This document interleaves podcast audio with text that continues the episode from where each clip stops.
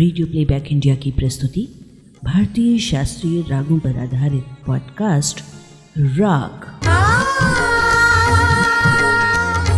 आलेख, श्री कृष्ण मोहन मिश्र, प्रस्तुति संज्ञा टंडन।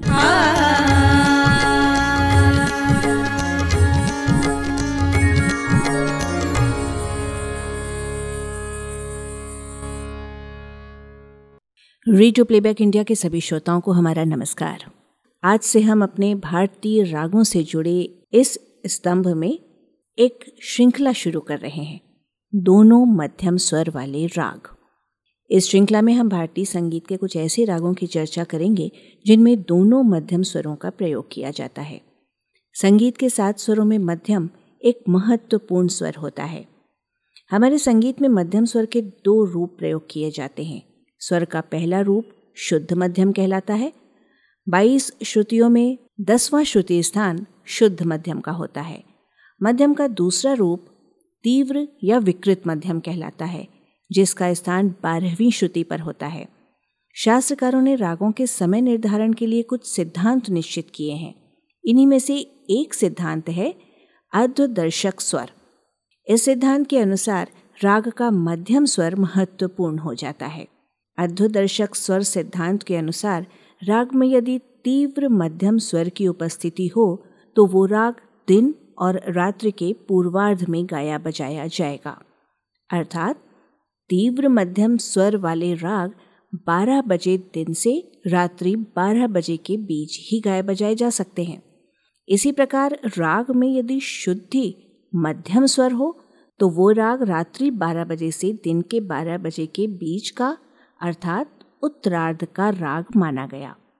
कुछ राग ऐसे भी हैं जिनमें दोनों मध्यम स्वर प्रयोग होते हैं।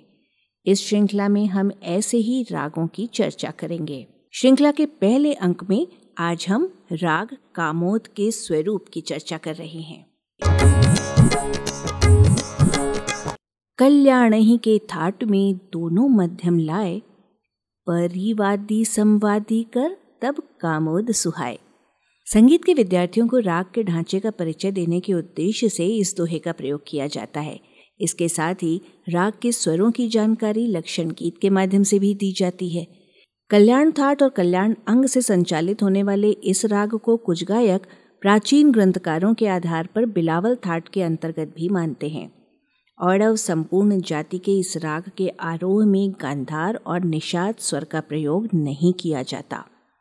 तीव्र मध्यम का अल्प प्रयोग, केवल आरोह में पंचम के साथ और शुद्ध मध्यम का प्रयोग, आरोह और अवरोह दोनों में किया जाता है। इस राग का वादी स्वर पंचम और संवादी स्वर ऋषभ होता है। राग कामोद के आरोह के स्वर हैं, सा, रे, प, म तीव्र, प, ध, प, नी, ध, सा।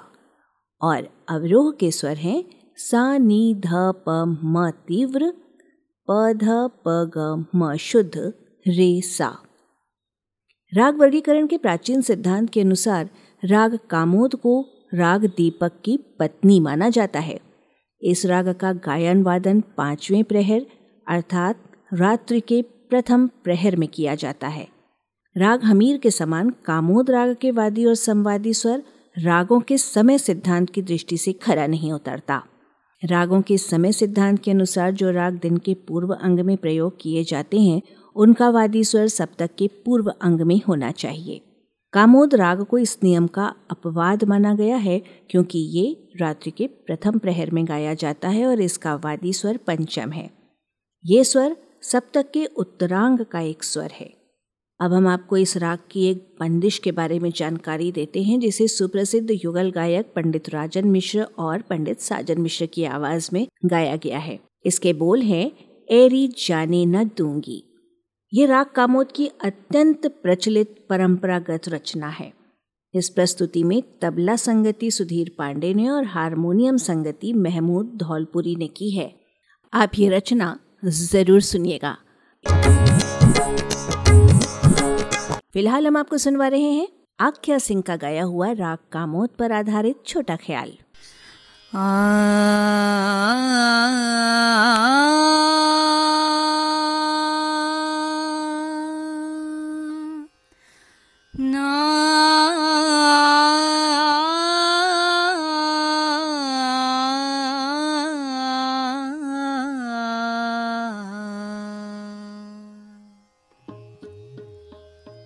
कारे जाने न दूंगी। कारे जाने न दूंगी। एरी माई अपने बलम को नैनन में कर राखो पलकन। मूंद मूंद कारे जाने न दूंगी। कारे जाने न दूँगी। चमक बीजुरी में बरसे सदा रंगीले मोहम्मद शाह। बरसे में बूंद बूंद कारे जाने न दूँ। आ, करे।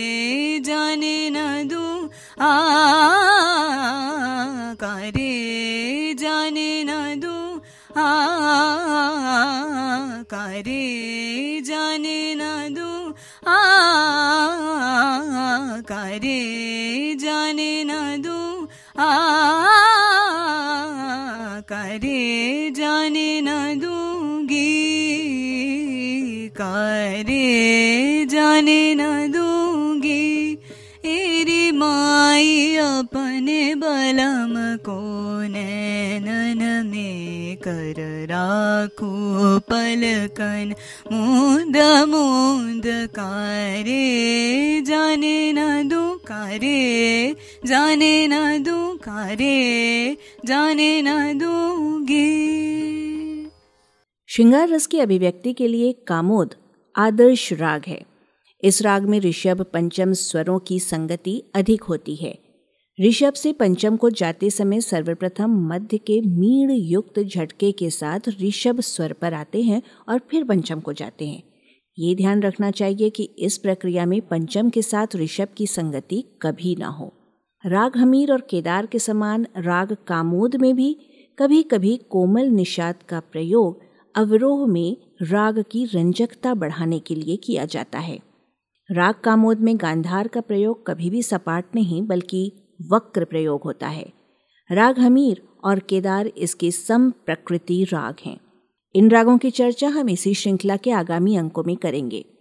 हमने आपको छोटा ख्याल सुनाने से पहले पंडित राजन मिश्र और साजन मिश्र की एक बंदिश के बारे में जानकारी दी थी।